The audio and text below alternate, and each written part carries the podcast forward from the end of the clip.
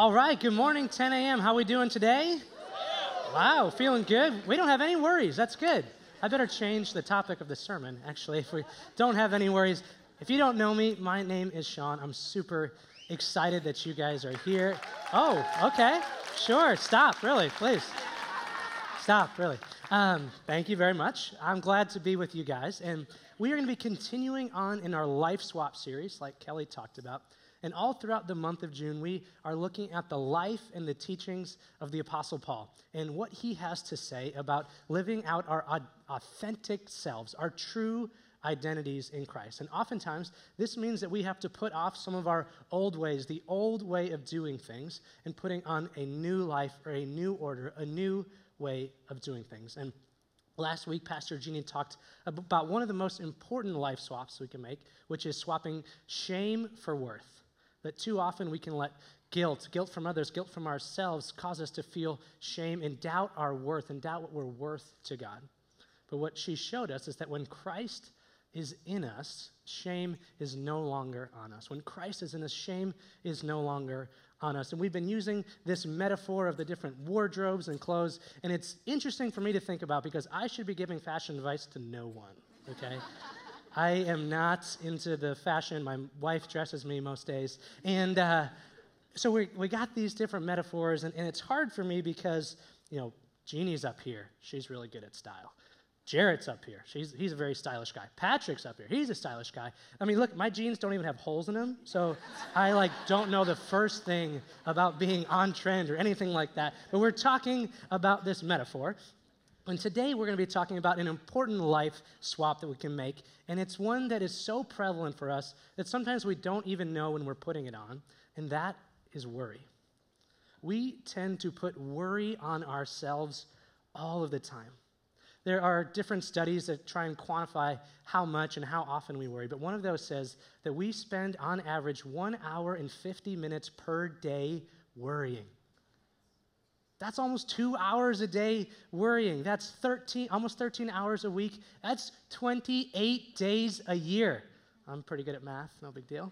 It's twenty-eight days a year of worrying, of, of putting this on, because we sure have a lot to worry about, don't we? We worry about, you know, that project that we have at work. It has an impossible deadline or a timeline. How am I going to finish that? We worry about whether the train's going to be on time this morning. Am I, am I going to get to work on time? We worry about whether there's going to be traffic on two ninety. Spoiler alert, there is. There always there is always traffic on two ninety. We're worried about the weather. Should I wear a rain jacket today? Did it, is it raining? I don't know. Yes? No? It's not raining. It might rain. See? We're worried about it. We don't know what's going to happen, right? We're worried about what is going to happen. We're, we're worried about our finances. We're worried about whether we're going to have enough, right? We're worried about our appearance, we're worried about our jobs, we're worried about our significant other, or we're worried we're never going to find one. Now, I, I'm not a parent, but I do have a mom, so I know that parents worry about their children. My mom was at the first service today, and I could see the worry on her face as I was teaching. It's like, she is worried about what is going to happen. Parents, you guys are worried about how your kids are doing at school, what their future will be like, whether they're healthy, whether they have the right friends, whether they're getting enough sleep, whether they're eating enough vegetables, right, Kelly? The list goes on and on of what we worry about. And these things, these worries don't just stay in our head. They affect our lives. They affect our sleep. They affect our relationships, our, our eating habits, our, our job performance, and they even have physical effects too. Now, I am not a doctor, but I did go on WebMD. And my wife is a nurse, so you combine those two things, I'm basically a doctor. And worry causes these side effects: difficulty swallowing, dizziness, dry mouth, fatigue, headaches, muscle aches, shortness of breath, and more. Basically, every possible side effect of the drugs we hear about on T V, maybe they're just caused by worry. I don't know. I'm not a doctor, right? All of these things are happening because of worry. And so it begs the question, why do we do it? Why, why do we keep worrying? Why do we put this on every day? One of the things that Pastor Jarrett has taught us is that we often like to borrow from our future possibilities, which make us a prisoner in the present. The things that might happen to us, the things that only could happen to us, make me feel nervous or scared or worried or anxious in this now moment. But This is not a surprise to God. He knew that we would be worriers. He knew all about this. So he has been teaching us and coaching us about worry all throughout history. And today, the, the passage of Scripture that we're going to be looking at is from the book of Philippians. It gives us a snapshot of how we can get rid of worry, a sign of our old life. And again, I am not a fashion expert, but has anybody seen like the life change, life-changing art of tidying up, Marie Kondo? Yes? This does not spark joy for us, okay? We are getting rid of worry. It is not sparking joy, all right? Thank you for laughing at that joke. eight a.m. did not. And they told me to cut it, and I said, no! That's a good joke. I'm keeping it in, okay? Yes, thank you. Thank you. Thank you. Marie Kondo. So I do want to make one thing very clear. I was kind of joking there, but I want to make one thing very clear before we dive in. Dealing with worry is not the same thing as having an anxiety disorder. So I want to be very clear about that because uh, the church for too long has kind of whitewashed over mental health or anxiety and said, oh, haven't you read your Bible? Haven't you looked at that verse? Don't, don't worry. Like, no, okay? Having anxiety disorder is different than dealing with worry. So if that is you, if you struggle with anxiety, we want you to know that we love you, that you are welcome here, that we want you to be a part of our community. And I pray that whatever combination of doctors or counselors or therapists or medication, whatever you uniquely need to go on that journey, that those that type of community would come around you. So everybody clear on that distinction? Yes. Okay, great. So uh, we are going to dive into Philippians chapter four. And if you have a gray Bible either in front of you, on your armrest, it's going to be on page nine fifty-three. So a little bit of context about where we are in the narrative of Scripture while you get there. Book of Philippians was written by our guy Paul, and he was writing to a community of believers he had left behind in the city of Philippi. This was a city that had uh, a lot of pride in Caesar. They declared that Caesar was Lord, and it was protected at all times by Roman troops. And so when Paul was there declaring that Jesus was Lord, not Caesar, he experienced tons of persecution. And the Christians that he left behind there experienced the same persecution there. And when Paul is writing them this letter, actually, here in Philippians, he is writing to them from prison. Paul is in prison in Rome, and he has the threat of execution that is looming over him. And so when we dive into our text today, it starts and says, do not be anxious about anything. Paul is literally in prison. He could be executed. He's like, ah, don't have any worries. You're like, whoa, hold on, Paul. Do not worry about anything. You should know about worries. Do not worry about anything. It feels a little lofty to me. Maybe a preferred translation would be like, how do not worry as often. I can worry less frequently, right? Yeah. Uh, or maybe, maybe give me one day a week to worry. Everybody hates Mondays. Let's make Mondays our worrying day. That is when we're going to worry, or when things are really hard. And if Paul is saying, don't worry about anything, what do I do if I know that I am worrying? Uh, some people might even call me a worrier, right? I am worrying. Does that mean I'm doing something wrong? Does that mean I'm a bad Christian? Uh, are there people that don't worry at all? Is that possible? What are we to do with that? And so for those of you that know, you know when I teach, I love to talk about grammar. Who loves grammar? Okay, wow. Ah, okay, we got a couple of grammar people. Thank you. Not expected. So um, when he says do not worry here, Paul is actually using what's known as the present active tense. What it means is that Paul is talking about an ongoing state of worry or a life of worry. We all experience moments of worry, moments of anxiety. These are emotions, nothing more and nothing less. But what we see is that it's not about experiencing worry, but what you do with your worry that matters to God. It's not that you experience in that moment, but what do you do when you have those feelings? Author and pastor Max Lucado, he puts it this way. He says, the presence of worry is unavoidable, but the prison of worry is optional. The presence of worry is unavoidable, but the prison of worry is optional. And I feel that way sometimes in my life. I let worry become a permanent fixture. My, my wife is... Uh, working full-time, she's in grad school full-time, and I worry about her all the time, that she is working too much, that she is not getting enough rest. I worry that I'm not going to have dinner ready by the time she's done studying, right? I'm worried about this all the time. I'm worried about my golf game, right? Like, my, you know, I can't get that short game down. I, I, I probably worry about my golf game too much, actually. And so I, I'm experiencing these worries. What are we supposed to do with them? Again, we don't have to hide from them. So let's see, the, let's read on from the text. It says, do not be anxious about anything, but in every situation, by prayer and petition, with thanksgiving, present your request to God. Again, Paul, every situation. First, it's do not worry about anything, but now in every situation, this is what I have to do again. There are other literary devices besides hyperbole, Paul. Like, come on, you need an editor. Like, this is a lot to ask of us. And the hard part is that we tend to think that our situations are outside the influence of God. Either my thing is too small. God doesn't care about that. He doesn't care about what's going on at work or this relationship or that I got to make this plane connection, right? We think it's too small. Or sometimes we think that situations are too big for God. He couldn't possibly fix my marriage. He couldn't possibly fix our city. That we, even if we don't think this way, because when you say, you say it like that, it sounds ridiculous, but we certainly act that way. Rather than inviting God into what is happening in our lives, we put ourselves in our own prisons of worry. So what Paul is saying here emphatically is, no, in every situation you need to bring your request to God. All right, second grammar lesson of the day, okay? When Paul uses the word but here, B U T, we have to pay attention to that. Anytime you're reading Scripture, you see the word but or and, you want to pay attention to it. We've been taught like to speed read and skip over those words, right? No, you want to pay attention because in the Greek, this is what's known as an emphatic negation. And what that means is that everything that comes before the but is solved by what comes after it. So everything, if you want to figure out how not to worry, just go to where I'm going to tell you here now. It's literally the strongest way to negate something. And so this is where Paul tells us how we are to not worry.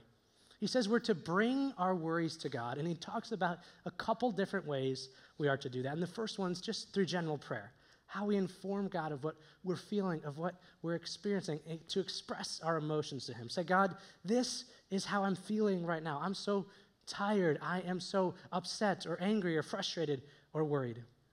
And the second way we're to do that is through petitions. Now, that's not really a word we use all the time, petitions. We think about it when someone wants you to sign something, but petitions are, are, are a specific request, how we express our needs to God. So what are the specific things going on in my life that are causing me to worry?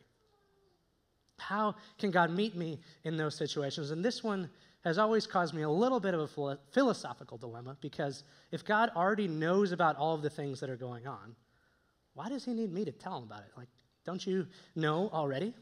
Doesn't he know those things? And the answer is yes, of course. Of course he knows about them, but specific requests actually help us in a few ways. Because first, they, they show us how serious we are. And we know this from our own lives, actually. Um, when you want to hang out with someone, if you say, hey, we should hang out sometime, how often does that come true, right? Not very often, right? We should totally get together. Yeah, that'd be fun. No, it doesn't necessarily, you don't actually go and hang out with that person. But if your friend says, hey, can we get lunch tomorrow? I want to talk to you about this. You're like, oh, yeah, all right, I can do that. I, I can book tomorrow. One of my friends, Steve, he is actually really, really good at this. He says, hey, can we get dinner next week? I want to talk about X, Y, or Z. And Steve is so serious, he always sends me a Google Calendar invite, too. I'm like, chill out, man. We were friends in middle school. Like, I don't need Google here, right? But I know how serious he is. I know about that he is actionable. And then specific prayers, they also give us a greater understanding and vision of the ways in which God answers our requests. When we ask for something vague or general, it can be tough to know how God influenced it. So we might pray, hey, God, I, I, would you please bless that meeting I have tomorrow? That's good, that's fine. But if you say, God, tomorrow I have my annual review at ten a.m., and I'm kind of scared of my boss. Would you help me be calm? Would you help me be courageous? Would you help me be open to feedback? And if anybody knows what it's like to be scared of their bosses, it's me, okay? I, I, Kelly is over here. She's an eight on the Enneagram. Jeannie's my other supervisor. She's an eight on the Enneagram, okay? I know what it's like to be scared of your boss. I'm sorry, Kelly. I'm sorry. I love you. I love you. But the, when we are specific, we can see how God shows up. And one example of this was uh, I was talking with our LoveWorks director, Madeline Holler. She just led a trip to El Salvador. And before the trip, she could have prayed, hey, God, would, would this trip go well? Hey, that's, that's a good prayer. That is a fine prayer. But instead, she prayed different and specific things for each person that went on the trip. So Julian's right here. He went on the trip, and Madeline prayed something specifically for what he want, what God might meet him with on that trip. And so when God did those things, Madeline was able to see how her prayers were answered, rather than just, oh, the trip generally went well. Oh, that's fine. But when we're specific in our request, it shows us when God shows up and lets us know that God wants to carry that load for us. And so we're going to continue on. And in the verse, it says, we're to do all of these things with thanksgiving. Thanksgiving, it's a vital and true component of prayer. And when I was teaching about prayer up here last time, we looked at a model of prayer called thanks, sorry, praise. And when we begin with gratitude, it allows us to center our hearts on God, to be grateful for who he is, what he has already done in our lives. And Paul does this too. He says we're to do these things with thanksgiving in spite of our surroundings. Because remember, Paul is writing in prison, literally in jail. At any day, he could be taken and he could be executed. But Paul knew a simple truth was that what he had received in Christ was far greater than what he didn't have in life. That that is what allowed him to even present these requests from jail with thanksgiving. And ultimately, what we see here through Paul's language is that the way to worry about nothing is to pray about everything. The way to worry about nothing is to pray about everything. And I struggled even writing those words because, like, wow, the pastor told me to pray more. Woo! Great insight, Sean. Wow, how did you come up with that? So good, right? And I get it. I don't want to stand up here. I don't want to give any platitudes, but there is something that changes in you when you order your life based on prayers. Yes, yes. There is something that changes inside of you when you order your life based on prayers. And Paul is going to tell us what that thing here is in just a moment, because to pray about everything means that we are in the presence of Jesus. Paul's telling us that prayer is the antidote for worry. Those are on opposite ends of the spectrum. And, and he says, what, what happens when we do this? What happens when we pray? He says, the peace of God, which transcends all understanding, will guard your hearts and your minds in Christ Jesus. We see that when we pray, we acknowledge that God's presence is already here in this moment. And in his presence, we find his peace. So I want you to think about some of the areas in your life that you might need to bring your worries to God so that he can, and so you can acknowledge that his presence is already there. Maybe you walk into work every morning and you dread having to interact with your coworkers. But God's presence is already in that situation. Or, or maybe, maybe you open up your bank statement and you have worries that there is not going to be enough. What if bringing your prayers, what if acknowledging God's presence in that situation is exactly what we need to change our perspective? That as we do our part, the prayers, the petitions, the thanksgiving, God does his part, which is give us peace. We get to put this peace on us, and it's not just any peace. This is the very peace of God, the very peace of God. It's a peace, it doesn't make sense to us. It, it transcends our thoughts. It surpasses our dreams. It's beyond our comprehension. Doctor Winfred Neely, he is an author and he's a pastor, and he put, talks about the peace of God like this. He says, the peace of God is the awesome well-being, the glorious serenity, the inexpressible wholeness, and the inner tranquility that characterize the infinite being of God himself. How about that? The peace of God. It's the awesome well-being, the glorious serenity, the inexpressible wholeness, and the inner tranquility that characterize the infinite being of God himself. So he doesn't just give us peace. He doesn't just give us a taste of peace. He gives us the very peace of God, the same peace of God. And when Paul is writing to this community in Philippi in this letter, he uses a metaphor that they'll understand by saying that the peace of God will guard your hearts and your minds.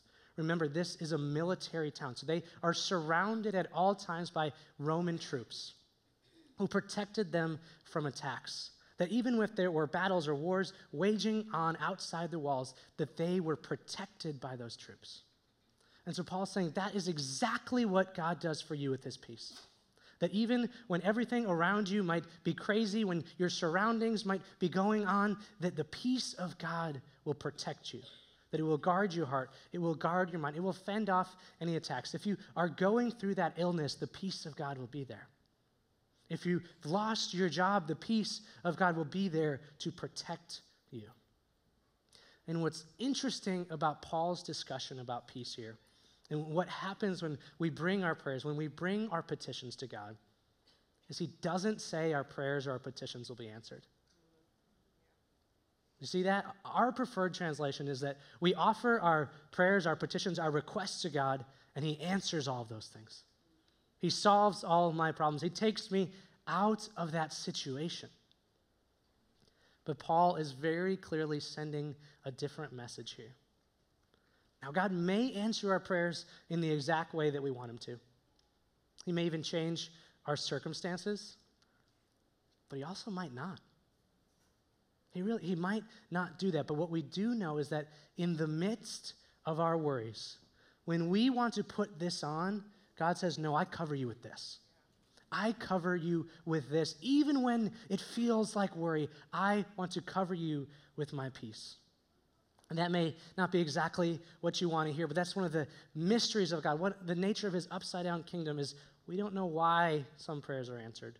We don't know how some prayers are answered. And I wish I could tell you that God would definitely remove all of the things causing worry in your life, or that you would get that new job, or you wouldn't lose the one that you have, your kid wouldn't be bullied at school. All of those things, they may happen.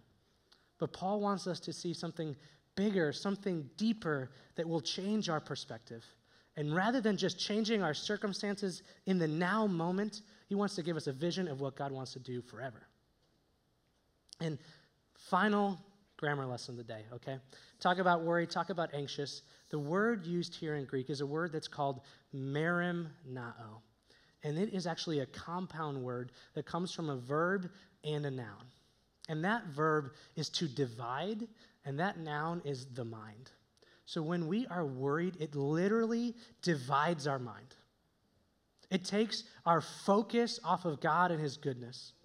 It makes us doubt that he is with us. It makes us doubt that he cares about us. It makes us doubt that he wants to meet us in the midst of our worries. It causes us to divide our minds. But what we talked about before is that God, he's really not that concerned that you experience moments of worry. He's concerned with what you do with it. Where do you take that worry? When you feel that way in that moment, what do you do? What is your response? How do you try and solve it? What do you do with it? How do you sweep it under the rug? How do you try and overcome it? Where do you go with that worry?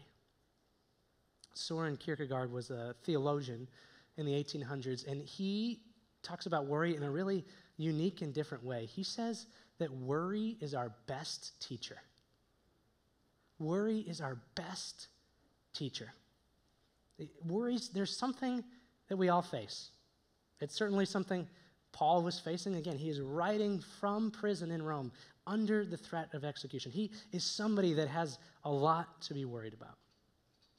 Even, even Jesus experiences this a little bit. In, in the Garden of Gethsemane, Jesus prayed three times that God would take this cup away from him.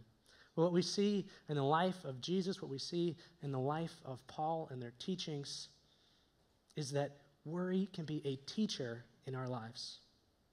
We all face worry, and what we're unwilling to face, we are unwilling to change.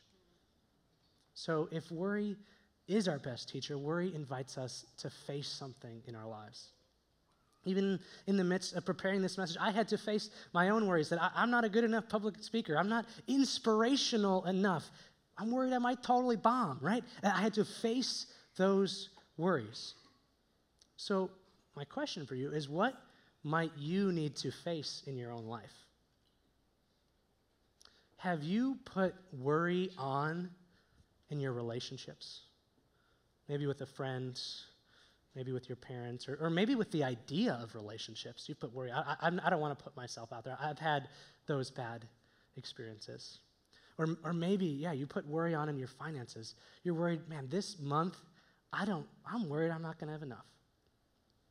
I'm worried I'm not going to be able to pay those bills. Or, or maybe I'm worried it doesn't look like I have as much as that guy does, right? Or maybe you've put on worry with your future. Well, I, I'm already worried about what's going to happen ten years down the line. You're, you're already worried about that mortgage payment for the house you don't have, right? Or if you're, if you're a parent, you put worry on with your children.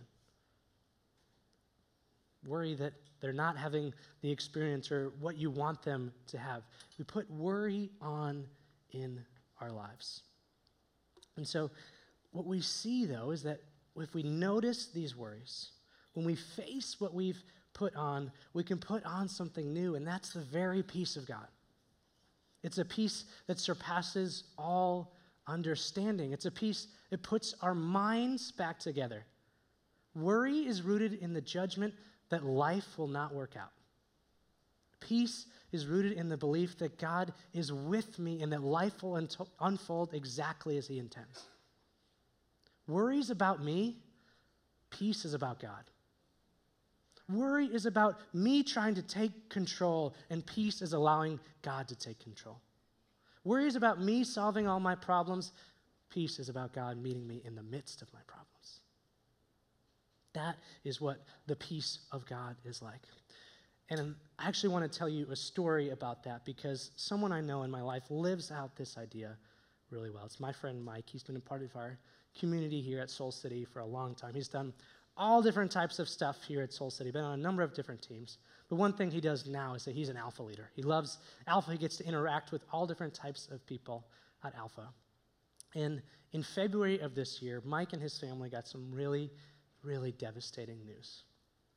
Just completely out of the blue, out of nowhere, Mike's dad, Scott, was diagnosed with stage four lung cancer. This was a guy who had been perfectly healthy, was active, was fit. Out of nowhere, he was diagnosed with stage four lung cancer. It was crushing to Mike. It was crushing to his mom, to his sisters, to their extended family. And, and Mike has been traveling back and forth between here and Saint Louis ever since then. And over those four or five hours of driving, you know, Mike would tell you he has been offering up tons of prayers and petitions and requests to God. He's been doing it with thanksgiving. He's been praying for healing for his dad, but his dad has not experienced healing yet. And so Mike would be honest with you and say that that's hard. That's hard that my prayers haven't been answered. That's hard that my dad is still going this. But you, what you would see in Mike, and he probably wouldn't admit this because he's a humble guy, but you would see this in Mike, that in the midst of all of this, God's peace has come around him. It's a peace that doesn't make sense with what is going on in Mike's life and his dad's life, that the very peace of God has been the armor surrounding Mike. That as his circumstances have been hard, as his circumstances have been frustrating, that God's peace has met him in the midst of it, and God's peace has met his dad and his family. And that when I interact with Mike now, he's a different person because of that peace of God. Mike is a, like I said, he's an alpha leader here at Soul City, and the people that Mike interacts with at Alpha are getting to experience the peace of God because it has come upon Mike, and that Mike has been able to relate to people, to connect with people in a different way because of that experience. And so what I want to do is give us all an opportunity to face the worries in our life today, because I believe that God will meet you with his peace. So I want to invite everyone to stand up here. I want us to, to try this on for a little bit, and we're going to do an active prayer through this passage. We're going to pray through the scripture, if anybody has heard of that before. I am going to read a few words from this passage we talked about today, and I'm going to pause and give you a prompt for something to pray specifically. Does everyone feel good about that? Uh-huh. Great. So at Soul City, one of the things we do when we pray is we take a posture of prayer with open hands. It's just a s- signals to God that we are open to what he's doing. So would you pray with me now?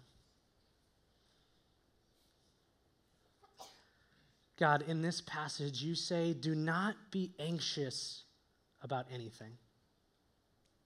So I want you to pause, and, and whatever comes to your mind that is causing worry in your life, to tell God how you are feeling about that right now.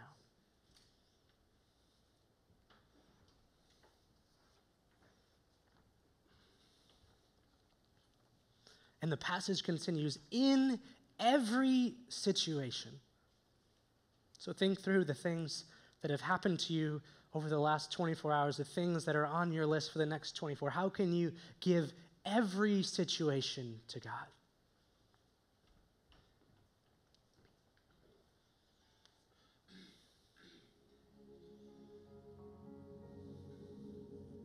And it says, in prayer and petition. So in your own words, God, would you help me with this? Would you meet me here?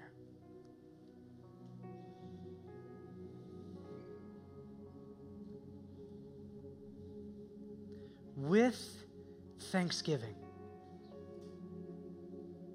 that we serve and are loved by a good and gracious God. You can be grateful for what he's done.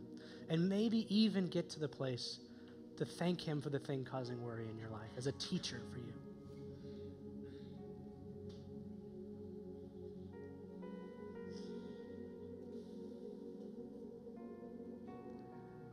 Present your requests to God. Be specific. Where can God meet your needs right now?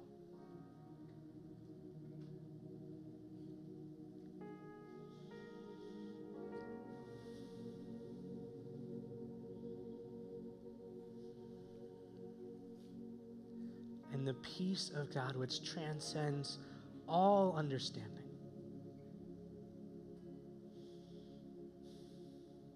That inexpressible wholeness that doesn't make sense. How can you pray for peace in your life right now?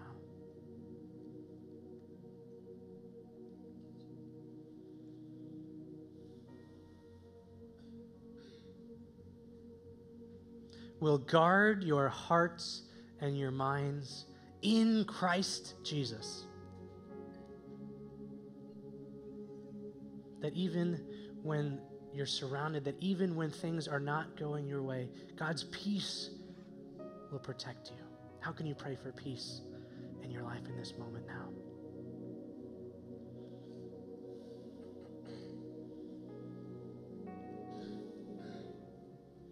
And we pray this all in Jesus' name.